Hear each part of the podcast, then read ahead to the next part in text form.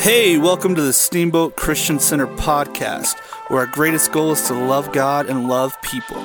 If you would like more information about our church, please visit us on social media or at steamboat.church. We're so glad you joined us today. Let's jump into this week's message. If you haven't been with us for a while, if you haven't been following online, we are now ending a series that we started a few weeks ago called Stuck. Everybody say Stuck. Stuck. And uh, if you haven't watched online or if this is your first time, hey, I really encourage you to go to steamboat.church forward slash messages, and you can catch up on all these messages. They've been very helpful and encouraging and challenging to all of us. But uh, if you haven't been here, let me catch you up. The genesis of this, uh, this uh, series has been a, a question.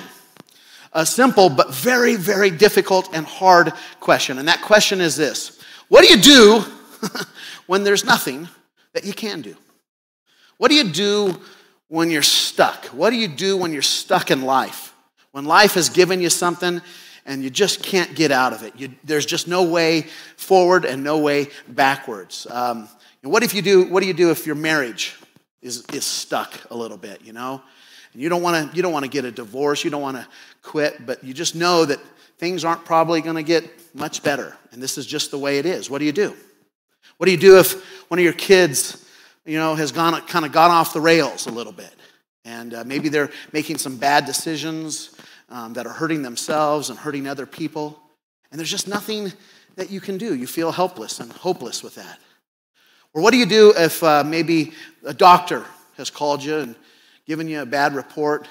Um, you're probably not going to die, but it's not going to get better. They've told you this is the way it's going to be. This is the new normal for you. What do you do when there's no way forward and no way out? Well, um, you know, one of the things that we do do that's not good, and we've been talking about this the last few weeks, is that it's easy for us to begin to believe in some lies, to believe some lies that we tell ourselves, some thoughts go through our head, begin to kind of look at our situation, and we go, you know what? I just don't think I'm ever going to be happy again. I'm never going to be happy again. Some of us just start fantasizing about the good old days, about going back to going back to middle school, the last time that we were happy. Remember those days, the good old days, or high school, and you're like, boy, at least I was happy back then, right? Um, or you know, maybe we kind of start to think, you know, gosh, there's just nothing that's good that can come from this situation. I just don't see how anything good. Pastor Troy, I know what you're going to tell me. You're going to tell me that God is going to use this for something good, but I don't want to hear it because I have gone through this pain for so long and I just don't see how it can get better. Or maybe that's you get to that ultimate place where you begin to kind of go, you know what? Um, there's just really no point in continuing. No, I just want to give up. I, I, I don't see this marriage getting better. I don't see this job getting better. I don't see my finances, finances getting better, and I just want to kind of give up. You know, one of the things that I've tried to do over the last few weeks is uh, remind you of a truth. And, and this is the truth, and that is that the people who brought us the Bible, who uh, especially brought us the story of Jesus, well, they were not strangers to adversity. They, they, their lives were filled with all kinds of troubles. When you look at the stories of their lives, um, they endured persecutions and troubles and trials, and it was just a normal part of their everyday lives. And yet, they continued to believe. They, they didn't bail out, they continued to hang in there with God. And they didn't see a contradiction that sometimes you and I see. They didn't see a contradiction between serving a good God and having bad things happen in your life. So often we in America kind of have that experience and we kind of look up and we're like, God, if you're so good, if God is such a good God, why would you allow this to happen to me? They didn't see that contradiction. They seemed to know something that you and I often forget. And that is, is that just because you're going through a difficult season, just because you're going through a difficult time, doesn't mean that God is absent, that God has left you, or that God is apathetic, that He doesn't care. Or it doesn't mean that God is angry with you, which is something that we often tell ourselves, right? Um, even though it sometimes feels like He is, the truth is, is that God is not absent, He is not apathetic, and He is not angry with you. The truth is, is that God is at work in your life, doing something in you and through you that he couldn't do any other way. And so, if we could just believe that, if we could just kind of get that into our heart, um, you and I, we could persevere through all kinds of adversity, and we would experience all kinds of miracles in our life. I believe that. In fact, that's the word that I want to talk to you about this morning. This is a word that you're not going to be excited to hear. It's been a long time since you had church, and you probably wanted a different word, but we're going to talk about the word persevere. Everybody say persevere. Yeah, it got kind of the response that I thought it would, but persevere. It's not one of those things that we like to talk about, but you need to understand that over and over and over again, Jesus and the apostles encouraged you and I to persevere, to push through. Especially, especially when we're going through a difficult season that, uh, that we didn't ask for and we certainly didn't deserve, which is kind of what has been happening this last year. Amen? And so there are several books in the Bible that kind of talk about this subject, but I chose my favorite book, um, the book of James, to look at this. And I did that in part because of the person who wrote it. Um, it's interesting. One of the things that we should do when we read a book of the Bible is we should know a little bit about the person who wrote it because it'll help us get a little context. It'll help us give uh, maybe a little bit of credibility to their words, knowing their story. And uh, James only wrote one book in, in the Bible, one book in the New Testament. Um, and, uh, but it's my favorite, like I said, partly because it's just so darn practical. I mean, even a caveman can get what he's talking about here. And, uh, but here's an interesting thing about James James had a very famous brother. Does anybody know who the brother of James was? You're being very shy. Come on, talk to me. Jesus, that's right. James, think about this. James grew up with Jesus. He grew up in the same house as Jesus, as a child, as a teenager. He saw Jesus grow up. He was part of that. I don't know what you're reading right now. I don't know what newspaper or magazine or book you're reading. I'll tell you what, James would be a good book to read. Here's a guy who grew up with Jesus, right? It's just fascinating to me to think about that. And, and let me just ask you a question. Um, what would your brother have to do to convince you that he was the Son of God? A lot, right? I mean, you'd be like, wait a second, you could do all the miracles you want. I'm still not believing that you're the Son of God, brother. It ain't gonna work. We know our siblings too well. But that's the reality. James believed that. In fact, he believed it so much so that he gave his life declaring it. He was thrown off of the temple and was killed because of his faith and belief that Jesus was the Son of God. But here's the interesting thing about James James didn't always believe. He didn't always believe. It's interesting when you read the Gospels, the story of Jesus, you, James is never mentioned at all. He's not mentioned in there at all. And uh, it, it's kind of interesting. And you wonder, why is that? Well, number one, James wasn't one of Jesus' disciples. He didn't follow him around and do any of that. He wasn't really on the scene. Um, the truth is, is it's clear that James didn't become a believer until much later. In fact, it wasn't the miracles of Jesus that convinced him, and it wasn't the teachings of Jesus that convinced him, and it wasn't uh, even the death and the crucifixion that convinced him. It was, it was the resurrection that convinced him. When James, James didn't become a believer until he learned that Jesus had risen from the dead, and it changed everything for him. Now, you may say, well, he took advantage of that. He jumped on the coattails. No, no, no. Uh, the decision that James made to become a follower and a believer of Jesus did not make his life easier, it made it a lot harder. James was part of the church that was in Jerusalem. And the church in Jerusalem at this time was under intense persecution. I mean, every day people were being uh, arrested and beaten and even put to death for their faith in Jesus, for following Jesus. The Romans and the Jews were very angry about this new movement thing that was happening.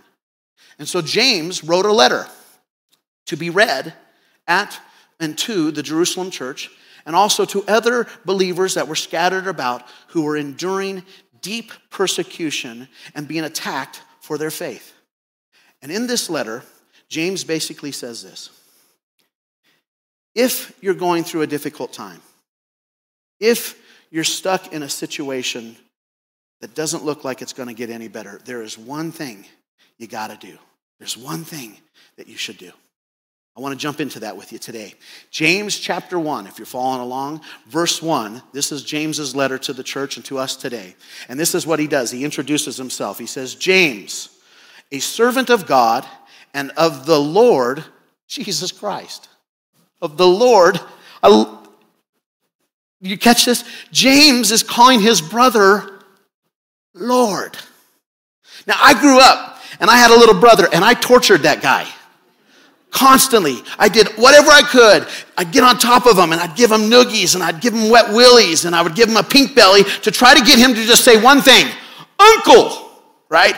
Call me your uncle. I am your uncle. And he wouldn't do it. I mean, I did the meanest things to him and he never would. And I wonder, what did Jesus do to cause James, his brother, to call him Lord and Master? Amen? If you're not a believer, that at least cause you to investigate Jesus. Amen? That's pretty big. That is pretty big. And so then James says something even crazier after he introduces himself, and it's totally counterintuitive. It's totally opposite of what we would think. He says this in verse 2. He says, Consider it pure joy. Consider it pure joy, my brothers and sisters, whenever you face trials of many kind.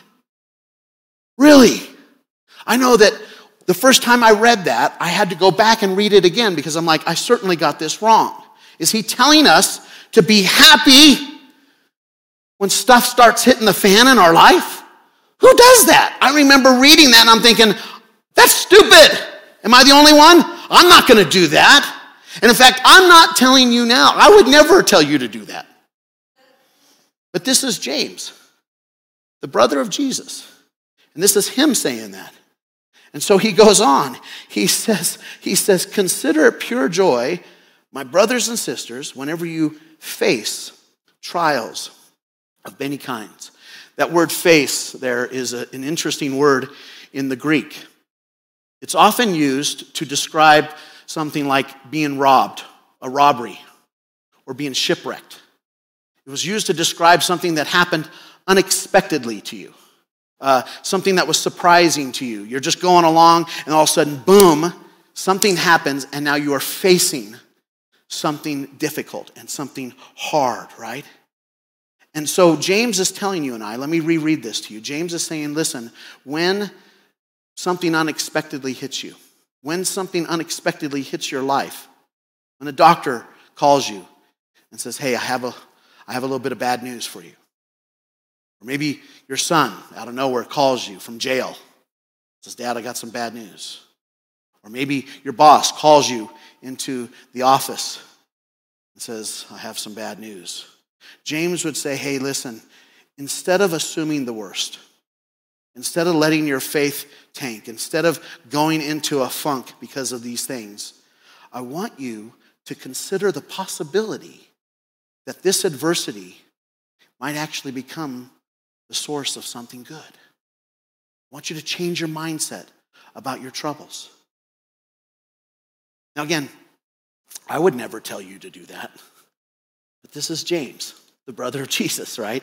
And he goes on in verse 3. He says, Consider it pure joy, my brothers and sisters, whenever you face trials of many kinds, because, because you know that the testing of your faith produces. Now, let me just hit the pause button here before I tell you what it produces. Um, this is a huge statement by James. Uh, this, this testing of your faith is a huge statement because James is admitting, he's admitting something that you and I have kind of suspected all of our lives. And that is, is that whenever you and I go through hardships, our faith is being tested. Something is being measured in us. And, and James is validating what you and I kind of already know, and that is, is that our trials put our faith on trial that our trials cause our faith to be put on the witness stand and have to give testimony to what they see and what they really believe. And that's weird. That's hard for us. And so, one of the things that you and I like to do is we don't want to deal with that. We want to flip it around and we want to use our trials to put God on trial. right? Our trials come into our life and we stop and we, we look up and we're like, God, why? I mean, really? I've been good, man. I'm doing good. I've been going to church every week. Well, I haven't been going to church. I've been watching church every week. I, have been, I've been doing good. I've been doing nice things. I've been tithing. Why? Why would you allow this to happen to me? We put God on trial. But the truth is, is that trials put our faith on trial. They reveal our faith in God. They reveal how much we trust God. And I'm, I just love the fact that James put this in here because it helps me see that he knows what we are thinking when we're going through these things. And so he's identifying. He's like, I get it. Trials kind of kind of shake you to the core here a little bit. And so finally, James kind of takes us into an uncomfortable area. And here he is in verse 3. He says this He says, Because you know that the testing of your faith produces, and here's the word, perseverance. Again, got the exact response that you're like, goody, yay. but I want you to hear this. Think about this. James is saying that our trials produce faith, produce persevering faith, a faith that can kind of endure and hang in there. Now, I know that that doesn't excite you much. I know that none of you, I'm pretty sure, have ever prayed, God, please give me persevering faith. None of us has ever. What we've always prayed is, is God, would you take this mess away from me? Would you take this trouble away from me? Would you take these trials away from me? We've never prayed, God, give me persevering faith. And yet, when you read the Bible, and especially the words of Jesus, here's what you'll discover that all throughout the Bible, God honors and blesses persevering faith when he sees it in his children. All throughout the Bible, anybody that hung in there for longer than you think, God blesses them and honors them with that. In fact, Jesus said this very famously in uh, Matthew chapter 24, verse 13. He said, But the one, check this out, but the one who perseveres to the end, they will receive the prize. In Mark 13, 13, he said it a little different way. He said, But the one who perseveres to the end will be saved for all of eternity.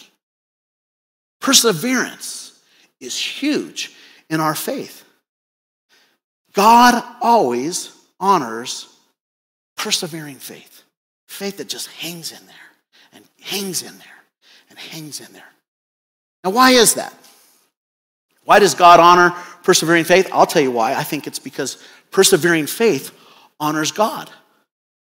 That when, when we push through, he's like, oh, this brings glory to me.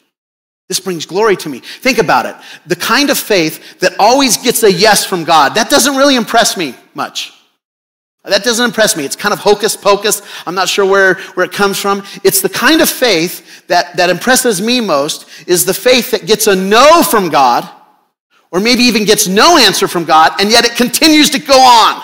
It continues to persevere. It continues to believe. It continues to hang in there. That's what impresses me. A faith that gets a yes from God all the time, you know. Well, I just prayed on Monday and everything was perfect on Tuesday. Hallelujah. Well, I lost my job on Thursday and by Friday I had a bigger and better job. Praise God. And we look at that we're like, how did that happen? How did you do that? And they're like, well, I just prayed. I got down on my knees and I prayed and then I fasted and then I read my Bible and then boom, God came through for me.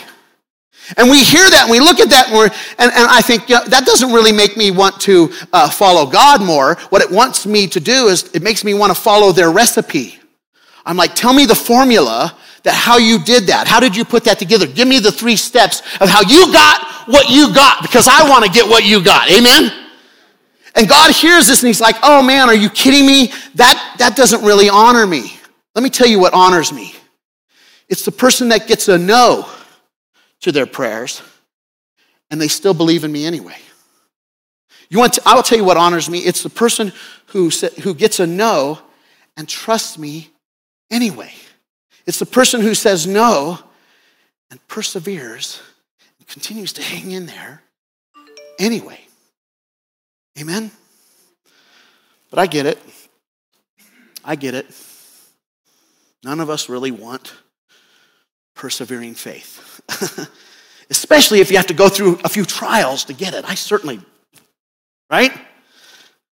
But I want you to remember that God always honors, God always blesses persevering faith because persevering faith honors Him, it brings glory to Him. And so, um, James finally gets to his main point. This is the imperative. In the Greek, this is the imperative. What he says here in verse 4, he says, Therefore, let perseverance finish its work in you. Again, what I said to you is that when we're going through troubles, our temptation is to think that God is absent, that he's apathetic, or that he's angry with us.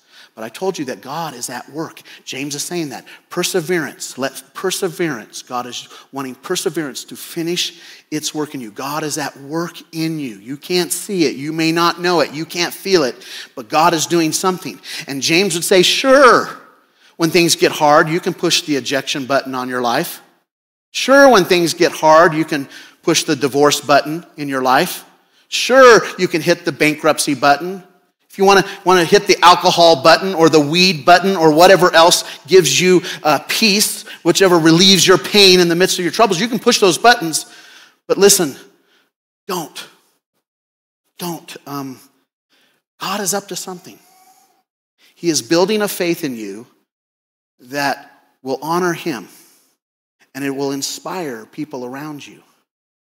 And so let perseverance finish its work. Don't quit. Don't give up. Don't bail out. Now, I want you to think about this and make it a little personal. Because if what James is saying is true, um, then the greatest struggle in your life, my life, in fact, I want you to think about that. What is the greatest struggle that you have in your life right now? What is it that brings you down, that sucks the joy out of your life? What is that? Maybe it's something to do with your kids, or maybe uh, it's your marriage, or perhaps it's something with your health.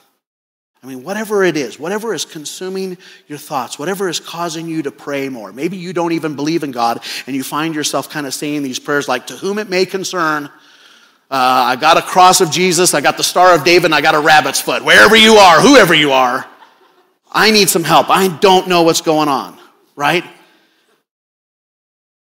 Is it possible that the greatest struggle in your life right now, I would suggest to you, if what James is saying is that is probably the place that God is working the most in your life, even though it doesn't seem like that. It, it, it, may not seem like it because God is maybe silent right now, or maybe because the process seems excruciatingly slow, or things are just really hard. But if you will decide to let perseverance finish its work in you, James says that there is a joy that's on the other side of that. But I know the reality. The reality is, is that when things have gotten too hard for us, when things have gotten too difficult for us, we've often given up, quit, bailed out got out of that marriage, gave up on those dreams, maybe gave up on our faith, quit praying, quit reading our Bible, quit going to church. And I, I would suggest to you that if you and I were really honest about this, most of us, I know there are exceptions, but most of us would admit that bailing out did not make things better. It just made things harder, more difficult. I mean, I talk to people all the time that are coming back to faith or coming out of a difficult time, and I've never heard anyone ever say, you know what? My divorce was so great. Can't wait for the next one. I've never heard that. I've never heard anyone say, oh, my bankruptcy, that was a lot of fun. And I've never heard anyone say, you know what, ever since I quit on God, I have just been a more peaceful, more kind, more gentle, more generous person. It's just weird. I've never heard anybody say that. In fact, what I hear is the opposite. Most people come back and say, I should have never, should have never. I regret giving up. I regret bailing out.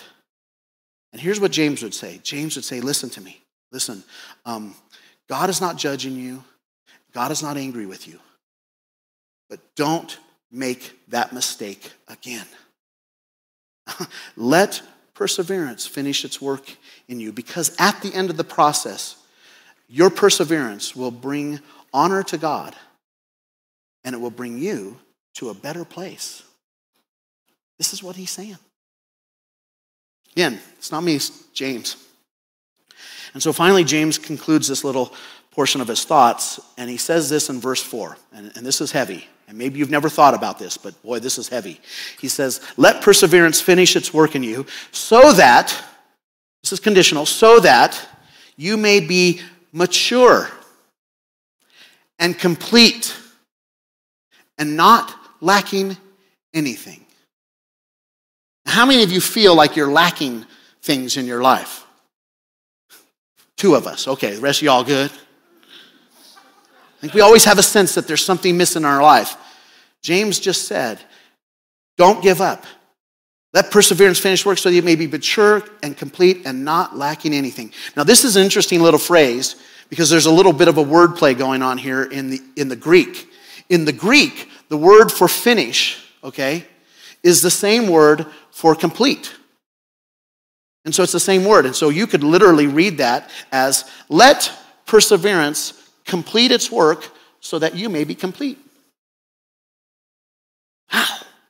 Wow. let perseverance complete its work so that you may finally be complete. James is telling us that perseverance completes us. Like Jerry Maguire, you complete me. Perseverance completes us. And this is sobering to think about, but if we don't let perseverance complete its work in us, we will never be complete. I don't like that. And maybe you've asked some questions uh, in, in, your life. Maybe you're a new believer and you've been kind of walking this for a little while, and you're like, Pastor Troy, what does it take to become a mature Christian? How do I become a mature Christian, able to stand on my own two feet and endure this? How do I become a mature Christian finally? You know what the answer James would say? Let perseverance finish its work in you.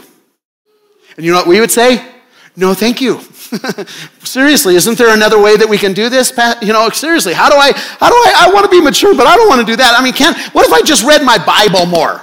What if I memorized some scriptures? Would that be, that would be good. That would be great, and that would make you smarter, but that isn't going to make you mature. That make you more biblically literate, but not more mature. You're like, well, what if I what if I start obeying the Ten Commandments? What if I start following all the rules? Would that make me more mature? It will, it will, it will be good, it will make you obedient, but it's not going to make you mature. I know that this is not the idea and the vision that you and I grew up with, especially if you grew up in church, because in church we were told that the person that was the most mature had the best behavior. They were the most put together. They knew all the right words. That's how we looked at that. In fact, the Bible is clear. You might want to write this down and get this into your heart. Spiritual maturity is measured by persevering faith and not perfect behavior. See, we've often in church kind of looked at the person who, who's got the whole thing going on, they're rolling, they know all the right words, and they're just perfect and perfect, and we think, oh, they're mature. But the Bible says, no, no, no. Maturity comes through persevering faith, enduring difficult things, going through tough seasons, and hanging in there. That's mature faith according to the word. Only those who persevere to the end will be saved. Not only those who are perfect, only those who persevere. You know, we know this instinctively, especially when we run into certain people, that there is something about perseverance that makes us deeper and makes us stronger and makes us, in some ways, more winsome to people around us. Let me put it this way. For example, have you ever met a Christian that was so good, was so good, that it was kind of sickening? Not in this church, clearly.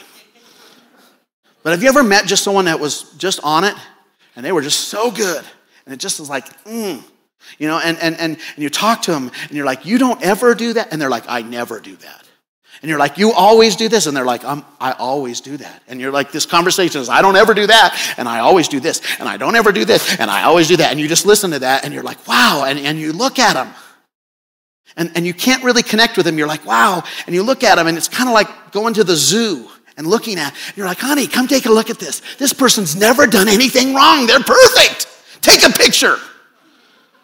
And, and you're not being critical. It's not about being judgmental or critical. In fact, you probably admire their morality, you admire their purity, but they're not really human.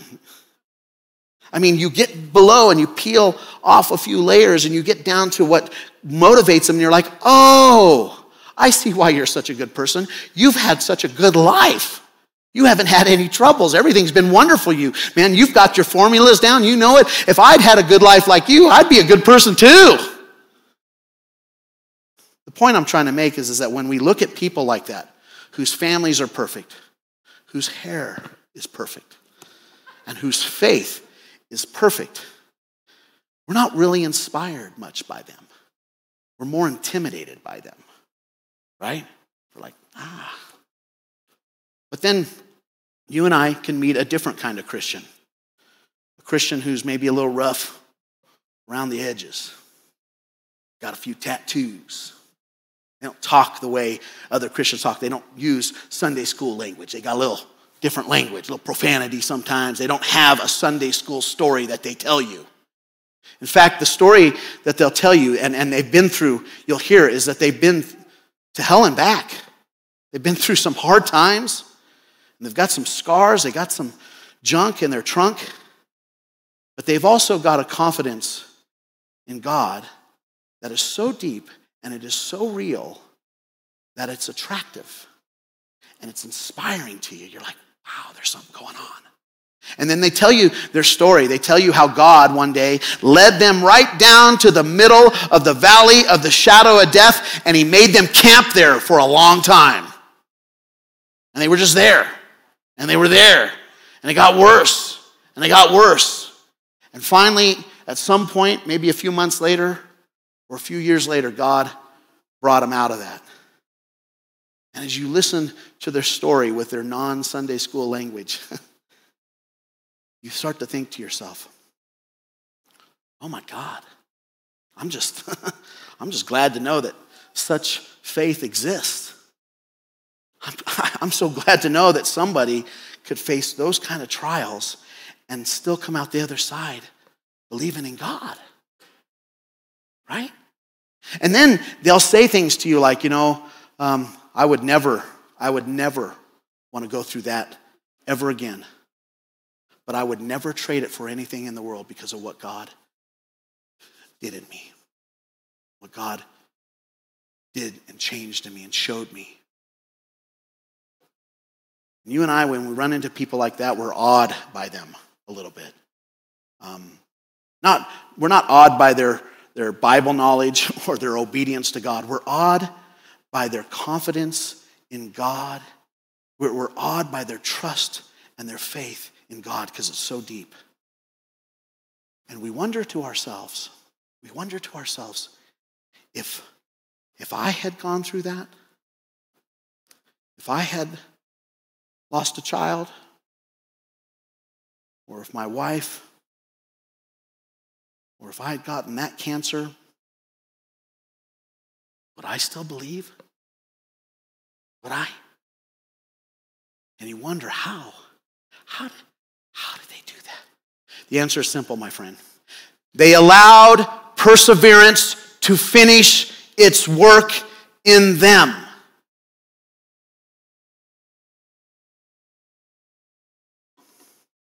They are complete. They are, in God's eyes, perfected. They have everything they need. And, and they're not perfected by their perfect behavior, they are perfected by their persevering faith. And when they went down to the valley of the shadow of death, they didn't hit the eject button, they didn't give up, they didn't bail out. Instead, they said, God, come hell or high water, I'm sticking with you anyway. I'm going to keep on keeping on. I'm telling you, my friends, what God does through a man or a woman who perseveres through their trials, it's inspiring.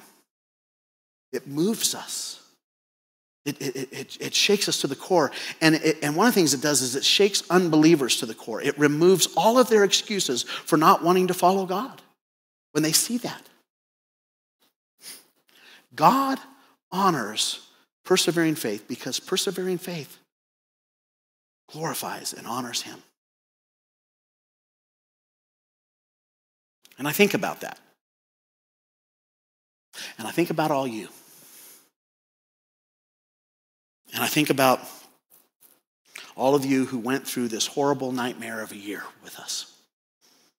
And I think about all the challenges to your faith and all the difficulties that you faced financially, relationally, emotionally, and spiritually.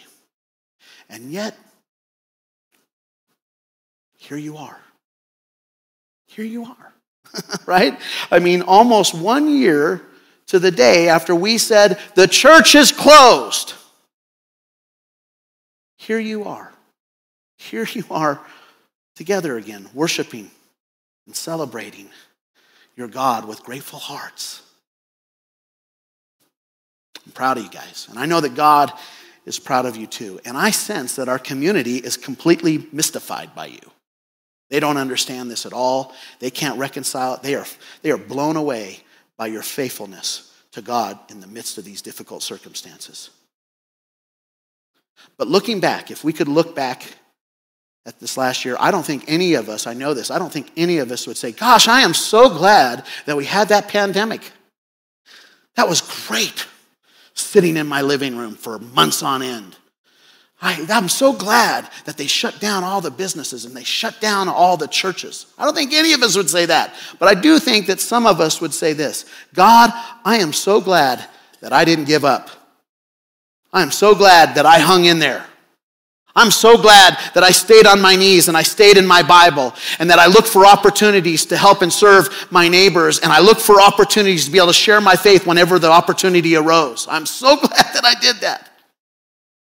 I don't know about you, but I would never want to go through last year again. Amen? But I would never trade what God did inside of me because I am stronger, I am deeper, and I am more mature.